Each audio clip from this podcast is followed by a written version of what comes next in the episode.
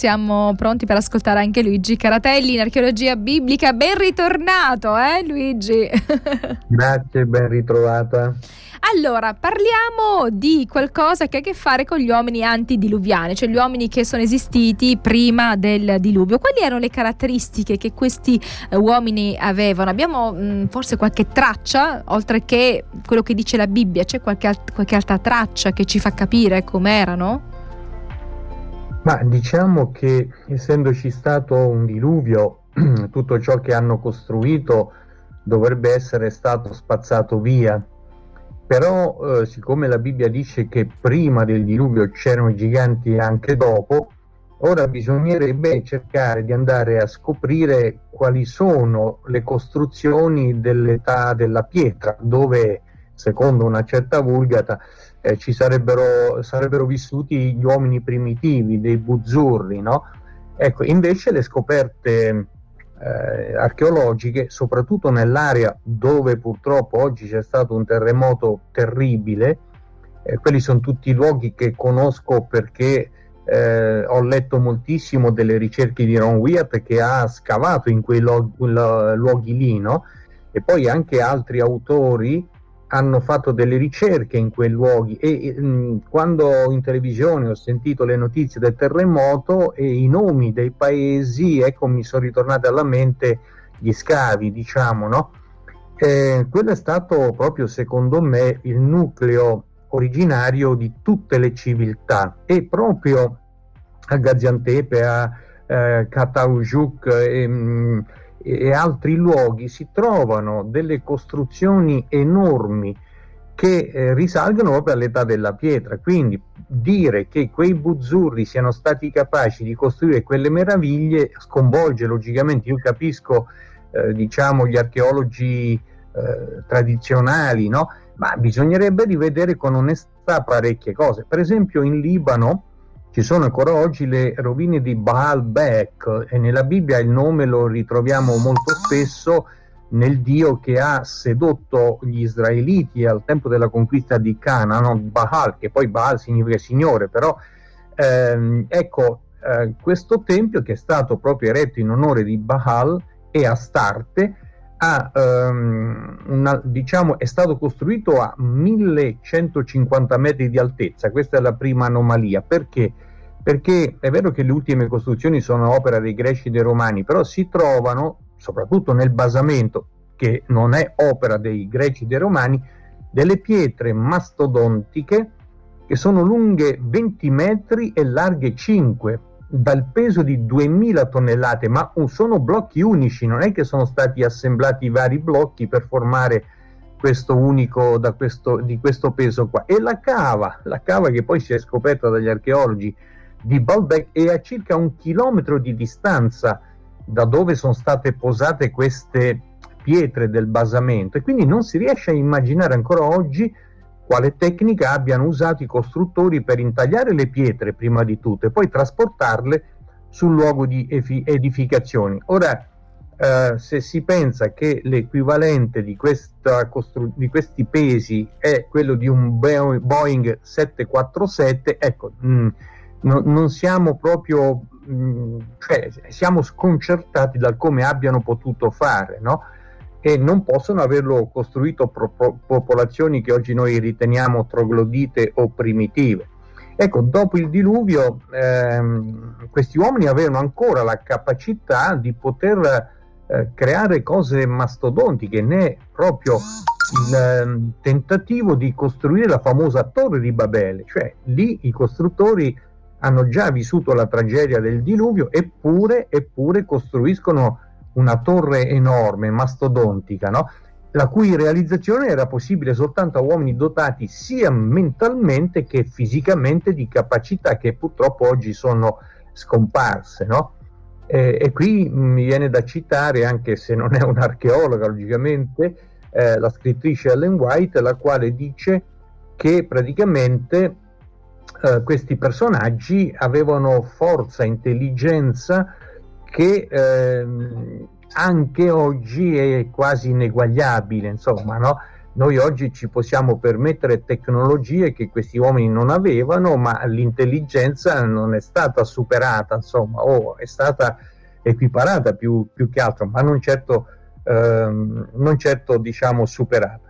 E qui appunto dice che mh, Ellen White che decisero di costruire una città lì sulla pianura di Shinear con questa meravigliosa torre e la loro città sarebbe così diventata la metropoli di un impero universale la cui gloria avrebbe raccolto l'ammirazione e l'omaggio di tutto il mondo e ne avrebbero reso i fondatori famosi. La magnifica torre, conclude Allen White, doveva essere una testimonianza della capacità e della saggezza dei suoi costruttori che presso le generazioni future sarebbero diventati famosi. Invece oggi, come abbiamo detto le volte precedenti, i, i, reperti archeologici, quindi anche gli scheletri di questi personaggi giganteschi, sono fatti sparire. Sono fatti sparire. Quindi la storia non segue più il suo corso naturale. Dopo il diluvio, questi personaggi giganteschi avevano, grazie alle loro capacità sia intellettuali che fisiche, no? Di costruire quello che ci hanno lasciato. Se si pensa a Stonehenge, se si pensa appunto a, a tutte le, le città, eh, chiamiamole mh, de, della, paleolitiche, no? del, della Turchia centro-meridionale e lì rimaniamo stupiti, insomma, ma se, se, vogliamo parlare anche delle piramidi, ecco, già abbiamo un'idea di quello che erano capaci di fare questi Assolutamente, erano molto ingegnosi, altro che buzzurri, veramente se, se, se, diciamo guardiamo a quelle costruzioni, a quello che ci è rimasto di quelle costruzioni, restiamo senza parole, anche i calcoli, diciamo, matematici che venivano fatti che sono molto simili a quelli che oggi vengono fatti, fatti con moderne eh. calcolatrici, ricordando che lì non ce n'erano eh. calcolatrici, è veramente una non cosa stra- straordinaria. Torniamo a parlare di archeologia biblica, quindi ci stavi dicendo un po' delle costruzioni del, del passato che ci fanno capire che non potevano essere fatti da uomini di statura normale, ma erano di alta statura, quindi una certa forza, ma anche una certa intelligenza.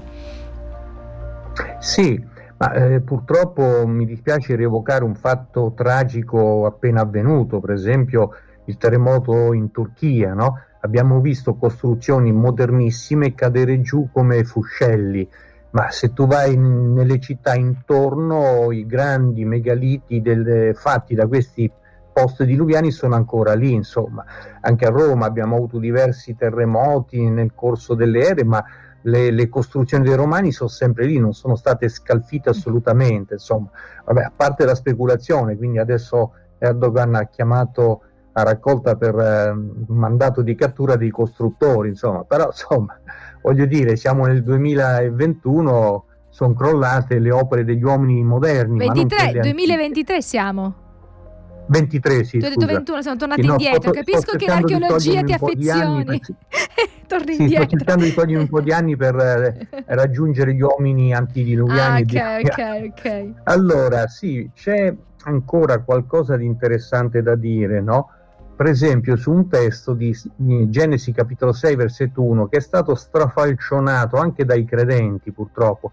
Il testo dice: Quando gli uomini cominciarono a moltiplicarsi sulla faccia della terra e furono loro nate delle figlie, avvenne che i figli di Dio videro che le figlie degli uomini erano belle e presero per moglie quelle che si scelsero fra tutte. Ora, questo testo ha dato adito purtroppo a interpretazioni fantascientifiche, addirittura ufologiche, no? abbiamo trattato eh, in altre sedi questi temi.